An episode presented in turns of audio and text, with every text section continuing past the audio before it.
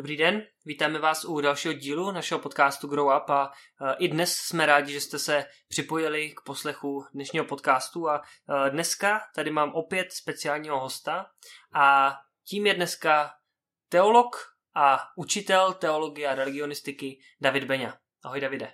Ahoj.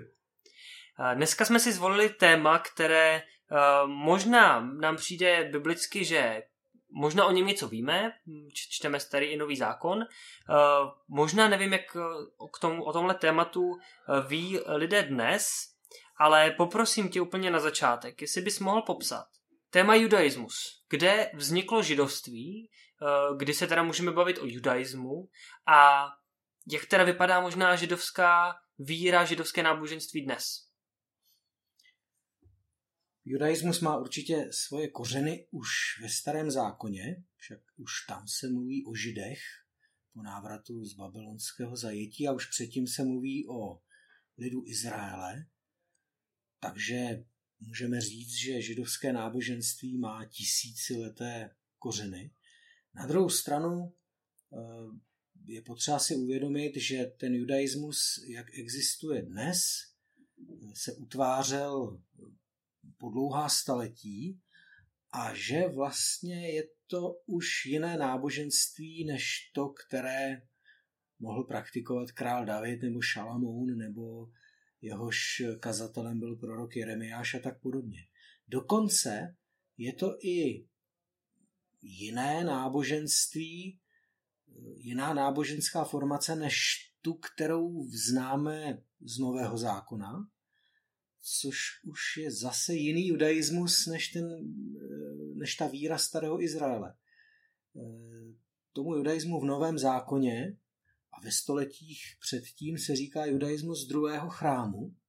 To je právě ten judaismus navrátilců z Babylona, kteří si postavili ten druhý chrám po tom rozbořeném Šalamounově chrámu, ale už měli na rozdíl od toho starozákonního Izraele celou Bibli, taky síť synagog neboli škol, kde se ta Bible studovala a četla. To je něco, co ve starém zákoně nevidíme.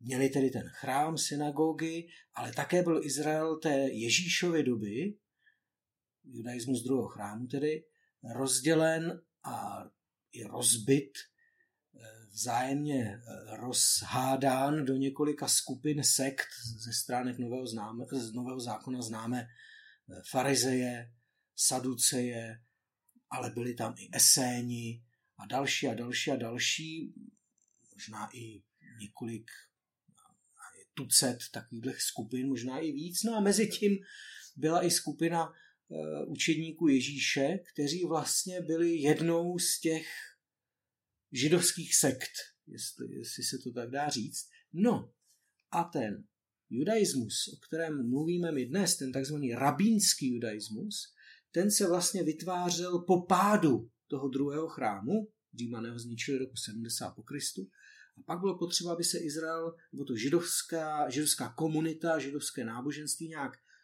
transformovalo, proměnilo, protože přišli o chrám, přišli vlastně i o svoji zemi a tak dále a tak dále. Museli e, uchopit tu víru v nové situaci, vedle nich vznikalo silné křesťanství. No a tenhle ten rabínský judaismus má taky tedy své dějiny. Řekněme posledních 2000, možná 1800 let přesně řečeno tak nějak. A, a ten judaismus dnešní, rozdělený zase do několika skupin, máme ten ortodoxní judaismus a řekněme napravo od něj ještě ten ultraortodoxní judaismus, ale pak zase nalevo od toho ortodoxního judaismu ten reformní judaismus a ještě víc nalevo teda ten konzervativní a ještě víc nalevo, ten reformní neboli liberální a ještě jsou další a další eh, denominace židovské, tak to je situace, která se utváří od 18. století do dnes. Takže eh, kdy vznikl judaismus? No ten současný, ty, ty současné judaismy vznikají od 18. století z toho rabínského judaismu, který vzniká vlastně paralelně vedle křesťanství, z toho judaismu druhého chrámu, který zase vyrůstá z, toho, z té víry starého Izraele. Ještě mám jednu otázku eh, tady k té obecné rovině judaismu, eh, ještě než se posuneme eh, k tomu tématu spojeného s církví a s křesťanstvím, tak judaismus se řadí mezi pět světových náboženství, přesto jako jeden z mála, možná hinduismus by se dal brát jako podobno, na podobnou míru, ale jakoby do velké míry byl spojený s tím národem, s tím konkrétním místem. Eh, ty si sám říkal, že prostě byly ty etapy a že tam eh, byl problém v exilu, ještě možná starozákonní, pak třeba podobný problém byl později, eh, minimálně velký během druhé světové války. A do jaké míry tedy ten judaismus je spjatý přímo s národem Izraele a do jaké míry existuje, teda řekněme, ve zbytku světa? Judaismus bývá nazýván světovým náboženstvím právě z toho důvodu, že tenhle jeden národ, tedy židovský, byl nuceně rozptýlen po celém světě. Ve starověku Babyloniany, že? a ne všichni, zdaleka ne všichni se vrátili eh, do země izraelské, ale měli s ní nějaký kontakt, to vidíme v knize skutků, jak tam ti poutníci putují na svátky do Jeruzaléma ze všech končin římský říše a ještě i spoza hranice římský říše.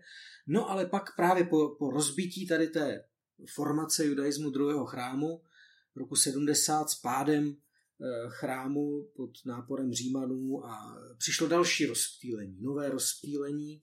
No a pak po celý středověk až vlastně do novověku eh, se ten židovský lid částečně nuceně a pak už ve svobodných podmínkách i dobrovolně šířil do celého světa. Takže o, proto se dá o judaismu mluvit jako o světovém náboženství, protože je světově rozšířeno. Židé žijí, tak říkajíc, všude. Ale e, možná je potřeba k tomu doplnit e, zvláštní pojetí judaistické, co vlastně ten národ židovský je. E,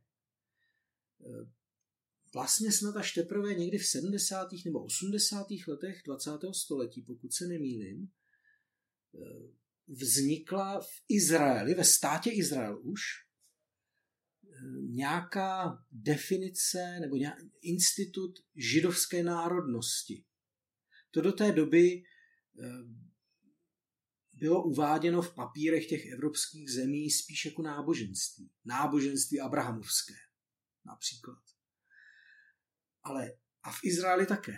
Izrael, stát Izrael, sekulární stát Izrael vlastně převzal rabínskou definici židovského lidu, který se nedefinuje nutně eh, genealogicky, nebo to tam samozřejmě taky patří, ale nedefinuje se národnostně, nacionálně, jako národ mezi národy, nýbrž spíše, jak, spíše nábožensky, jakožto lid, který stojí ve smlouvě s Bohem. A k tomuhle lidu se můžou lidi připojit a stát se židy. Eh, když už má člověk německou národnost, tak si nemůže vymyslet, že bude mít českou národnost, nebo nevím, jestli to jde. Ale může se stát člověk židem v tom náboženském smyslu, ale jak jsem zmínil eh, před chvílí, tak teprve někdy v těch 70. 80. letech v rámci sekulárního izraelského státu vznikla potřeba vytvořit i nějakou s evropským pojetím srovnatelnou eh, instituci národnosti. Takže vlastně ten lid Izraele je otevřený. Po celé dějiny judaismu se stávalo, že jednotlivci, rodiny, dokonce i celé národy, víš o Chazarech z, z Krymu a tam někde, v raném středověku, ale i možná další kmeny se přidávali k židovskému náboženství, takže i je to vlastně náboženství misijní, i když ne nějak vyhraněně a úplně otevřeně, protože oni také nesměli misionaři pod, pod křesťanskou vrchností. Zkrátka, ten národ izraelský není nutně v tom rabínském náboženském pohledu není nutně národnost. Je to prostě lid, který je otevřený a chce být globální a v podstatě ta země izraelská a město Jeruzalém, to, co my máme na základě Bible spjato velmi úzce zpěto s judaismem, po celé dějiny judaismu, od toho prvního, druhého století našeho letopočtu až vlastně do vzniku státu Izrael, bylo vždycky spíše jako na obzoru. Jeruzalém byla vysněná, vysněná země, jo? Tak, tak trošku jako pro nás něco, když mluvíme o nebi.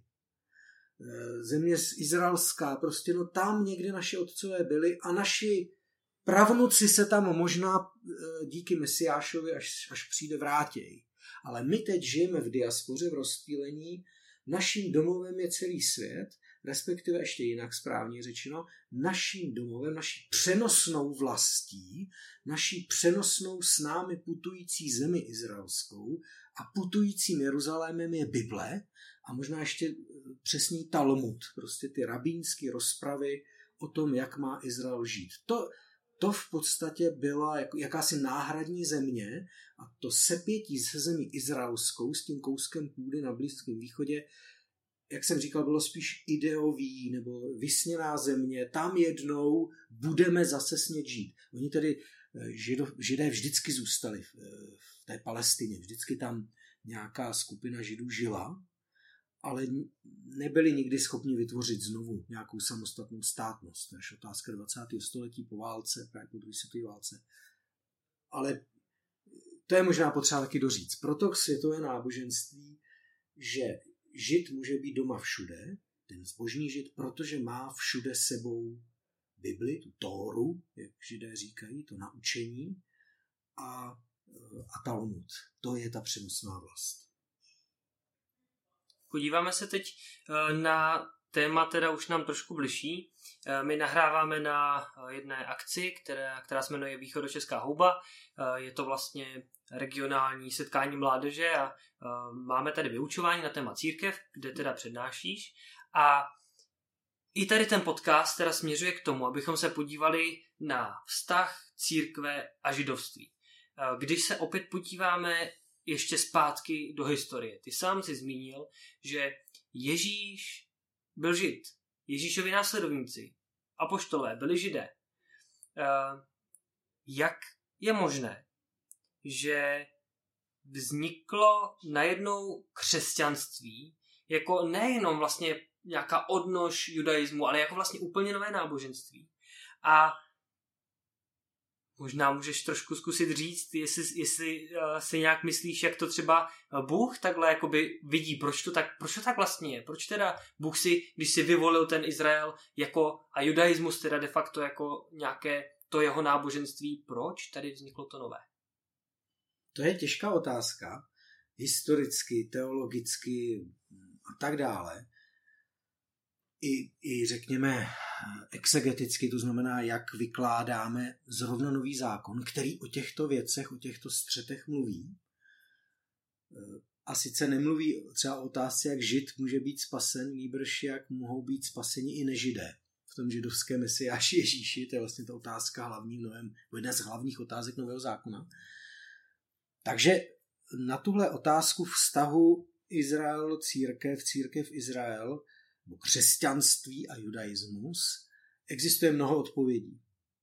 Když se člověk eh, zadívá na stránky Nového zákona, tak tam vidíme velký spor. Už mezi apoštoly, mezi těmi úplně prvními. Spor, který Ježíš v podstatě vůbec neřeší. Ježíš říká, nechoďte k jiným národům, eh, zůstaňte v Izraeli, jděte ke ztraceným ovcím z domu izraelského. Teprve po svém skříšení řekne, jděte ke všem národům. Ale neřekne, dělejte z nich židy, nýbrž dělejte z nich moje učeníky, moje žáky, moje následovníky. To dilema, před kterým stáli apoštolové, v okamžiku, kdy zvěstovali evangelium nežidům, čili třeba Petr v domě Kornéliově, nebo Apoštol Pavel pak tím spíš v těch pohanských městech, bylo, jak můžou tihle nežidé mít podíl na židovské mesiáši. Nemusí se nejdřív stát židy, nemusí nejdřív se stát součástí Izraele, aby mohli mít podíl na izraelské spáse a na izraelském království, jehož králem je tedy Ježíš, ukřižovaný mesiáš, ukřižovaný král.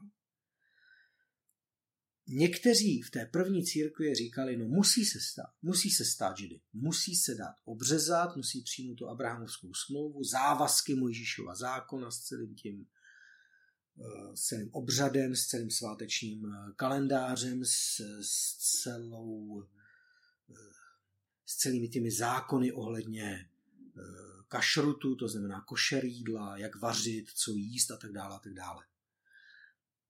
Někteří první křesťané na tom takhle trvali a vlastně ještě několik století pak existovala jakási judaistická církev, čili křesťané ze židů, kteří aplikovali obřízku, sabat, svátky, um, zůstávali židy, ale věřili, že Mesiáš už tu byl a že to byl Ježíš.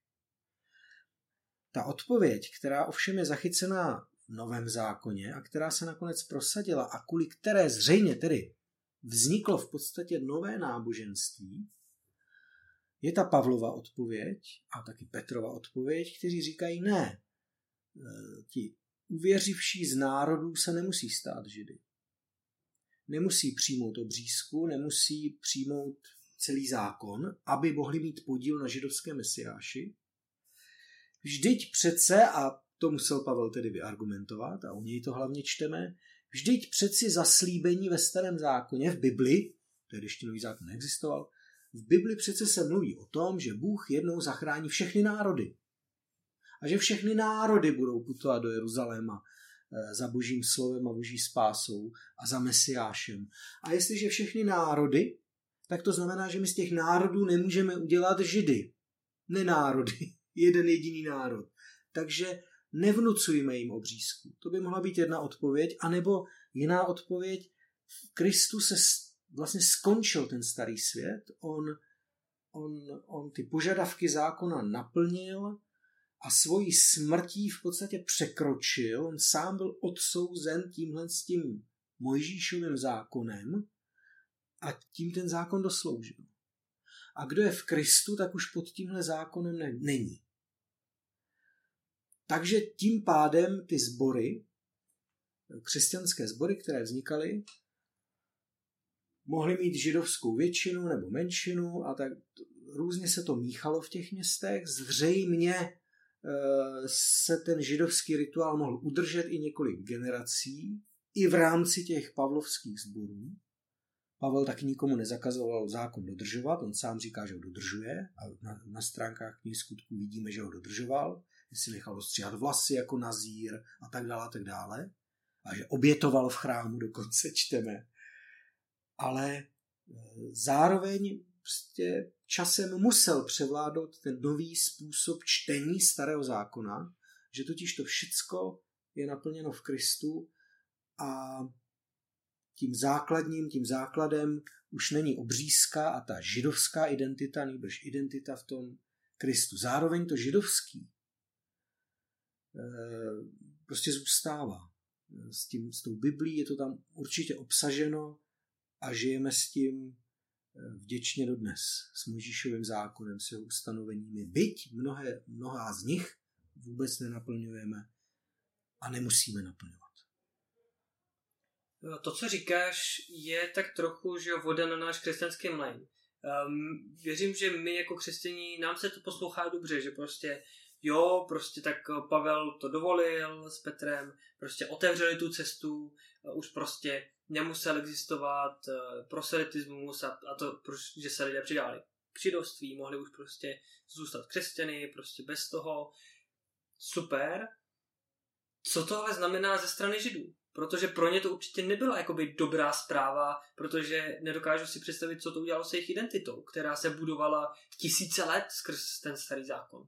A možná teda můžeš, jestli bys mohl říct, co i třeba dneska, nebo i tedy v té době, ten rabínský judaismus, jak se proti tomu začal teda formovat. Ale i třeba dneska, jak to teda židé vidí? Ono se zdá eh, z historického bádání, že ani pro ty tehdejší rabíny, nebo řekněme ty předchůdce rabínů, což byli zřejmě zákonníci a farizeové z Nového zákona, že ani tam to nebylo úplně jasně vyřešené. Že oni taky nutně nenutili nežidy, aby se stali židy. Chtějí-li být spaseni.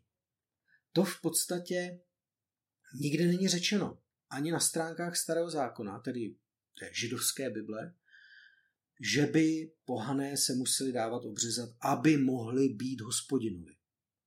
A to je něco, co, co trvá dodnes v judaismu. Člověk nemusí se stát židem, aby mohl věřit v hospodina izraelského. Nemusí se stát židem dokonce, aby byl spasen. Eh, to, ne, to není věc, to není otázka eh, židovské identity. Být židem, náboženským židem, znamená spíš povinnost dodržovat spoustu přikázání. Takže i dnes, když člověk přijde a chce, chtěl by se stát židem, tak povinností toho rabína je nejdřív říct, ne, to vůbec nepotřebuješ. A uvědom si, o co všecko přijdeš, když se staneš židem. Můžeš mít vztah k Bohu a můžeš věřit v Boha a těšit se na Boží království i jako nežidovský člověk. Teprve když člověk řekne, já chci s váma sdílet váš osud, váš úděl, vaše pronásledování a chci dodržovat všechna přikázání Tóry, tak teprve pak rabín řekne, aha, chápeš. Izrael je povolán k určitý specifický službě hospodinu, ke které ostatní národy povolány nejsou, ty jsou povolány k tomu, aby sloužili Pánu Bohu jednodušeji, tak říkajíc. Čili dost možná ti z prvních křesťanů, kteří nutili druhé se obřezávat, eh, chtěli být papeštější než papež, tak říkajíc. Ale ty se ptal, co to znamená pro židovskou identitu. No, eh, pro některý židy, jako farizeje Pavla, který dokonce zůstává věrný svýmu farizejství, to znamenalo otevření Izraele a vlastně roz, rozšíření toho božího lidu. Boží lid teď se skládá z židů i z pohanů, kteří jsou pokřtěni v Krista a v Kristu nejsou už ani židé, ani pohané. Několikrát to opakuje. No ale pro ty, kteří, neuvě- kteří nechtěli přijmout žido- toho židovského mesiáše Ježíše, nebo Ježíše jakožto mesiáše, jakožto spasitele Krista, to časem muselo znamenat spochybnění eh, té staré identity a tak asi nejspíš zdá se docházelo ke vzájemnému vymezování se. Jo, tak když vy tvrdíte tohle, tak my budeme tvrdit tohle. Mohli říkat ti rabíni a stejně tak na druhé straně křesťanští kazatelé. Bylo, zdá se běžné, že lidé navštěvovali i synagogy, nebo třeba dodržovali, křesťané dodržovali některé židovské rituály, byli tak zvyklí, možná po generace, ale v tom vzájemném střetu a vzájemném vymezování mezi synagogou a kostelem i ti křesťanští kazatelé pak museli zdůrazňovat víc, že vy mícháte identity a nevíte, čí jste, musíte, musíte se od toho oddělit. Takže od druhého, třetího století už pak v těch rabínských spisech čteme to, co známe vlastně taky od církevních autorů od toho druhého, třetího století, jakousi nevraživost. Vy jste nám vzali Bibli, eh, vy čtete špatně, a teď to je jedno, to říkali rabíni o křesťanech i křesťané o rabínech. Nebo eh, židé o křesťanech, křesťané o židech. Že, si, že vy, vy tu Bibli užíváte neprávem a vy ji špatně čtete. Křesťané říkali, protože v ní nevidíte Ježíše a rabíni říkali, protože v ní nevidíte zákon a vidíte v ní Ježíše. Takže určitě se tím upevňovaly eh, fronty a tvrdly hranice a, a vlastně vytvářely se hranice a i se ty dvě společenství od sebe oddělovala. Eh, v tady té vzájemné polemice, v té nutnosti uchránit si svoji eh, to, to, to jádro vlastně o co jde. V judaismu tím jádrem je dodržování zákona a tak se slouží Bohu v křesťanství tím jádrem je víra, že Ježíš je Kristus a touhle vírou se slouží Bohu a z téhle víry všecko vyplývá. No, tak samozřejmě se to, se to vzájemně muselo nějak vymezit. No, když se na to podíváme, teď už možná ne historicky, ale spíš teologicky. Když se teda bavíme o křesťanství, o judaismu jako dvě vlastně dva, dvě náboženství, které bychom určitě jakoby postavili spíš na stejnou stranu, když bychom se chtěli vymezit oproti jako jiným náboženstvím, jako islám, buddhismus, hinduismus, tak uh, přesto otázka zní, jestli teda jakoby křesťanství úplně už dneska dočista nahradilo judaismus a tudíž judaismus už jakoby není tím, čím se zdál ve starém zákoně být, už jako z dnešního pohledu. A křesťanství je teda tím, kdo teď nese ten prapor a e, kdo teda má nárok na ty všechny zaslíbení. A nebo to jde nějak ruku v ruce. Jinak já si potřeba si uvědomit, že když Apoštol Pavel tohle říká, třeba v epištole Galackým, my jsme děti zaslíbení a ne oni, tak pořád ještě nejsme v situaci, kdy, kdyby Pavel po, polemizoval z pozic jednoho náboženství proti jinému náboženství. U Pavla ten spor ještě není křesťanství proti judaismu, církev proti synagoze, nýbrž je to svár uvnitř izraelského domu, svár, který vedli mezi sebou farizeové se Saduceji a se Sény a s dalšími a právě i s tou vznikající kristovskou církví, kdo je totiž pravý Izrael. Kdo je z nás všech židů? Eh, kdo z nás všech židů jsou ti děti zaslíbení? Asi je to potřeba číst takhle. Eh, navíc ta křesťanská cesta, kterou tedy razí Pavel, a když říká my jsme ty děti zaslíbení, nebo když Apoštol Petr píše my jsme to královský kněžstvo a lid vyvolení a v tom člověk slyší ne vy, ne oni, tak pořád Pavel a Petr mluví z pozice slabšího. Pořád je to ta menšina, která je pronásledovaná v rámci synagog, ale která ještě ty synagogy většinou nepotřebuje opouštět. A poštol Pavel vždycky začal kázat v synagogách a teprve, když ho vynesli nebo vypráskali byčem, tak se obrátil jinam.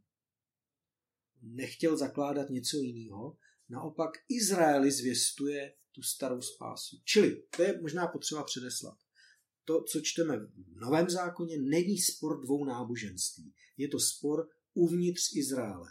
Je Izrael otevřen národům v Kristu, anebo Eh, se k němu musí lidé přidat způsobem, že by se dávali obřezávat a tak dále. Jak, jak už jsem o tom mluvil. Dnes jsme v jiné situaci, zhruba řekněme od druhého třetího století, stojí už proti sobě dvě náboženství a ta polemizují, které z nich je pravé. Ty asi míříš e,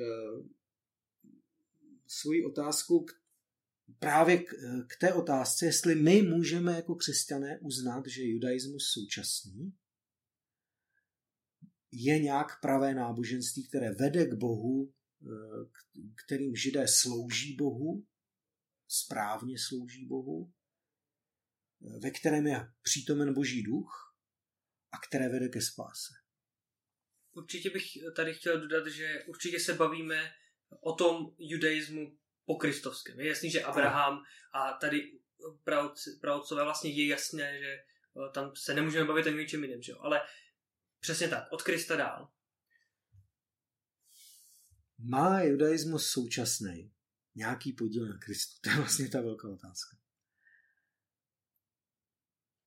No, z hlediska nového zákona musíme asi říct, nebo určitě musíme vyznat, že není jiného jména pod nebem daného lidem, skrze které člověk může být spasen, než je jméno Ježíš. Komu je zvestováno a kdo věří, ten je spasen, říká poštol Pavel a dokládá to židovskými písmy. Z tohohle úhlu pohledu, takhle čistě teoreticky řečeno, asi nemůžeme úplně říct, no my věříme v Ježíše, ale židé mají svou cestu k Pánu Bohu a pak se sejdeme jednou v Božím království jako bratr s bratrem. Oba dva spasení. To asi takhle říct nejde. Na druhou stranu je vlastně velká otázka pro mě, co k této věci říct smíme. Co ti myslím? Eh, myslím tím celý dlouhý dějiny, od nějakého třetího, čtvrtého století až do nedávna celé dlouhé dějiny křesťanské hegemonie a, pronásledování judaismu a židů právě ze strany církve a křesťanů. Jak tihle lidé, ti židé, asi tak mohli uvěřit v Ježíše, když jim mnohdy byla dána možnost buď uvěříš a budeš tedy spasen na věky, nebo tě upálíme s celou rodinou. V podstatě není divu, že židé, kteří se v průběhu dějin obrátili ke Kristu, jsou obrovská výjimka. V podstatě to byli jednotlivci.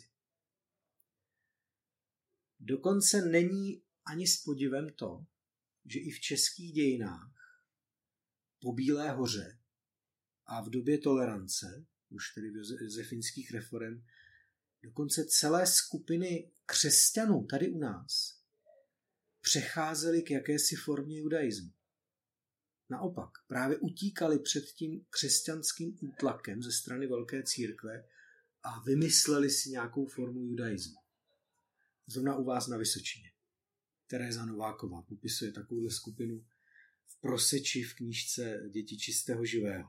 I když to už byla trošku zas už odjudaizovaná skupina, už taková osvícenecká, mystická, ale takových skupin bylo tady u nás, které se odklonili od víry církevní a hledali tu židovskou cestu. No zkrátka chci říct, že v podstatě jakkoliv asi, nebo určitě člověk musí říct, není spásy než v Kristu, tak by nám křesťanský stud měl trochu bránit tohle tváří v tvář Izraeli, židovskému lidu, židovskému náboženství křičet příliš hlasitě. My musíme po dlouhých dějinách útlaku a pronásledování a vybíjení židů spíš znovu prosit o důvěru ze strany židů vůči nám a Pána Boha o milost. Pro ně i pro nás. Víc k tomu asi neumím říct. Myslím si, že v, i v samotném evangeliu už v Novém zákoně je jakási rána, kterou nesmíme zacelit, uzavřít a poštol Pavel v Římanům 8 na konci říká, nic nás nemůže odloučit od boží lásky v Kristu, jásá nad tím. A se začátkem deváté kapitoly bezprostředně jedním dechem začne mluvit o tom, jak neutišitelný smutek v sobě nosí a jak nezhojitelnou ránu má v srdci kvůli svým bratřím Izraelitům, kterým přece patří smlouvy, boží slovo, chrám, bohoslužba, synovství, ale kteří odmítli Krista, Ježíše a tudíž nebudou zachráněni.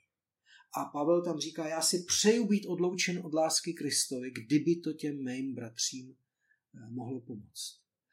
Čili když apoštol Pavel přijde na tuhle záhadu, záhadu tajemství židovské nevíry v Krista, tak nad tím hořekuje a nabízí svůj vlastní život, kdyby to jen trochu bylo možné.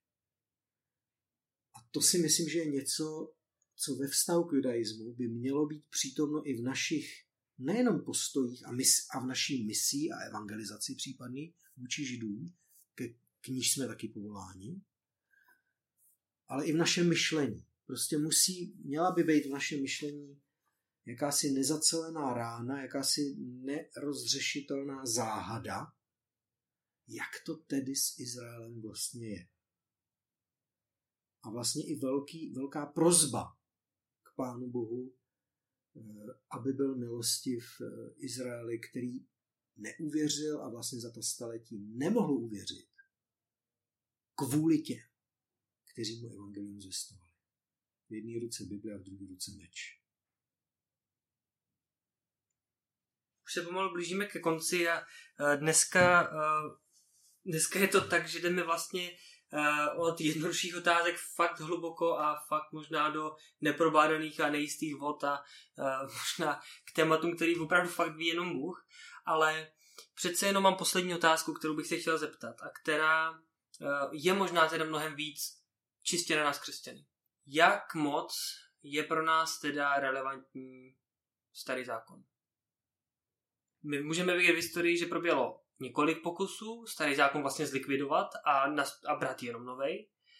Um, zároveň můžeme vidět pokusy teda třeba ty židovský zase jakoby neuznávat ten nový zákon, uznávat jenom starý.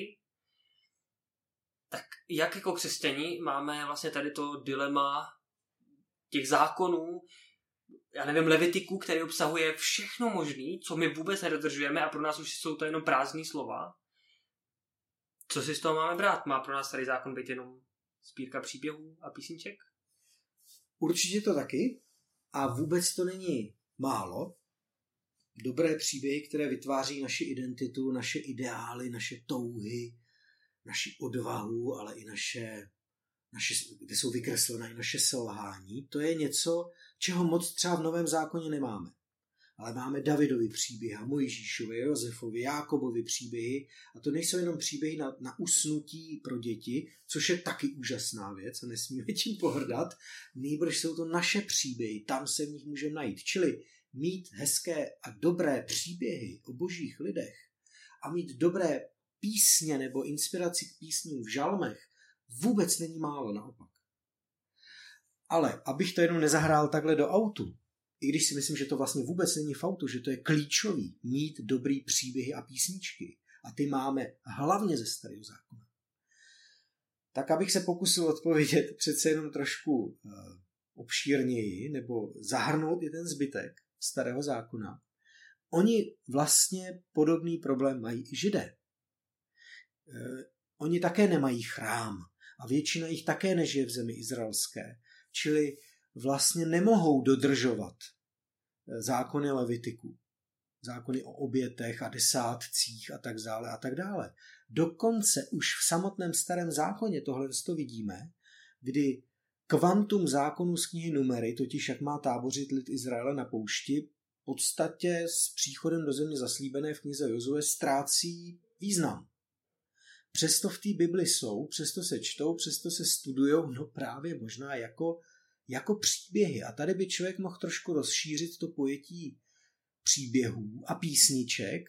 Ono nejde jenom o Davidovi a Jákobovi příběhy, ale jsou to právě i příběhy skryté v těch zákonech, které už ani židé ve starém zákoně, natožti židé druhého chrámu, natožti dnešní rabí, rabínští judaisté nemůžou dodržovat, ale stejně čtou, protože z nich čerpají inspiraci a jistou poezí života a tak dále.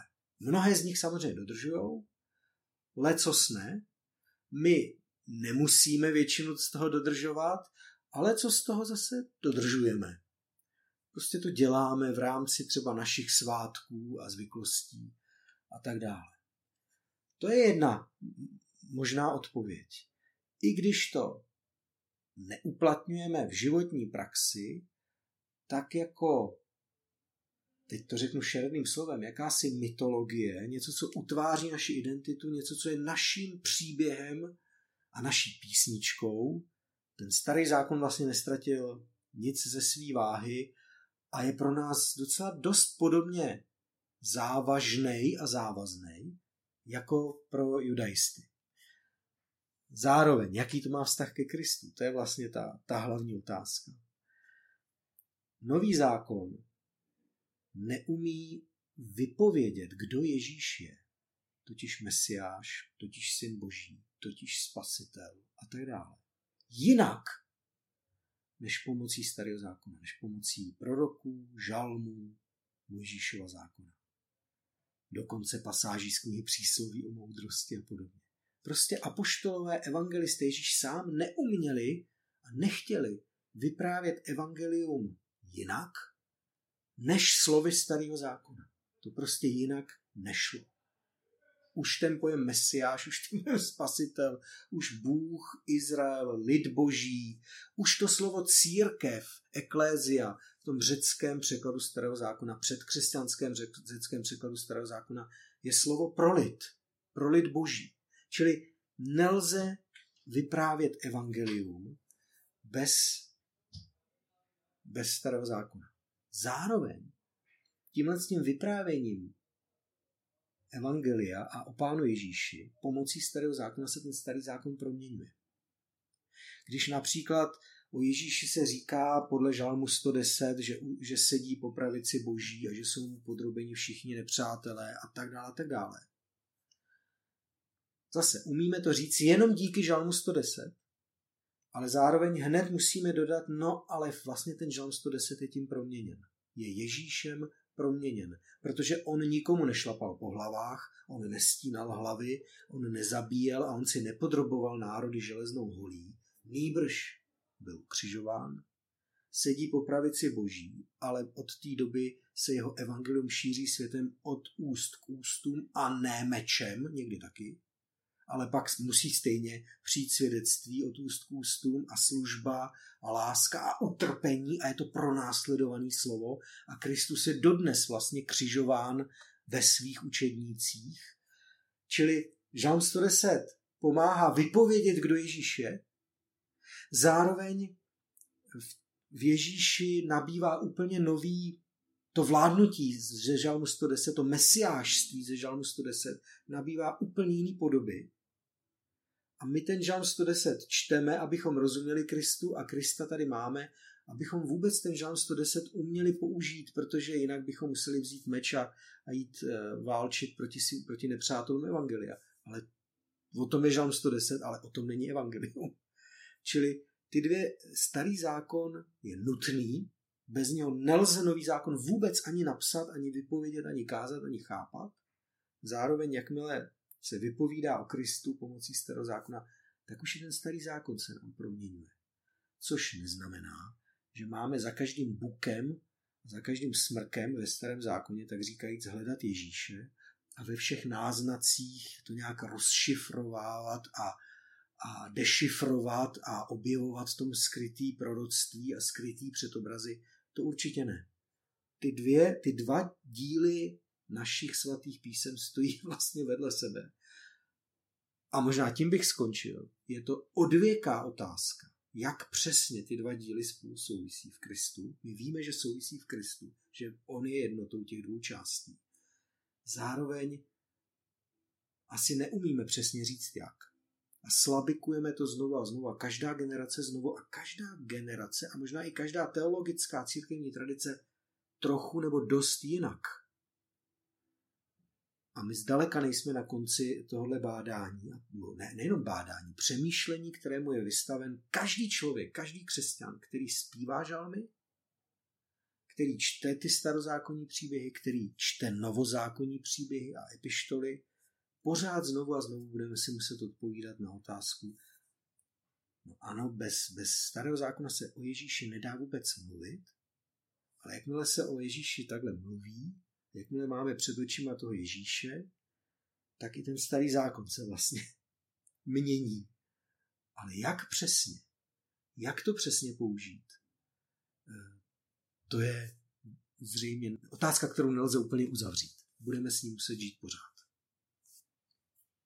Mým hostem byl v dnešním díle podcastu Grow Up teolog, religionista, učitel a kazatel David Beňa. Davide, moc ti děkuji za tvůj čas. Já děkuji za pozvání. Budeme se na vás těšit zase v nějakém z dalších rozhovorů s nějakým dalším zajímavým hostem, takže nás sledujte, odebírejte a budeme se těšit zase příští čtvrtek. Naslyšenou. Na nové díly se můžete těšit každé pondělí a pátek zde na Spotify.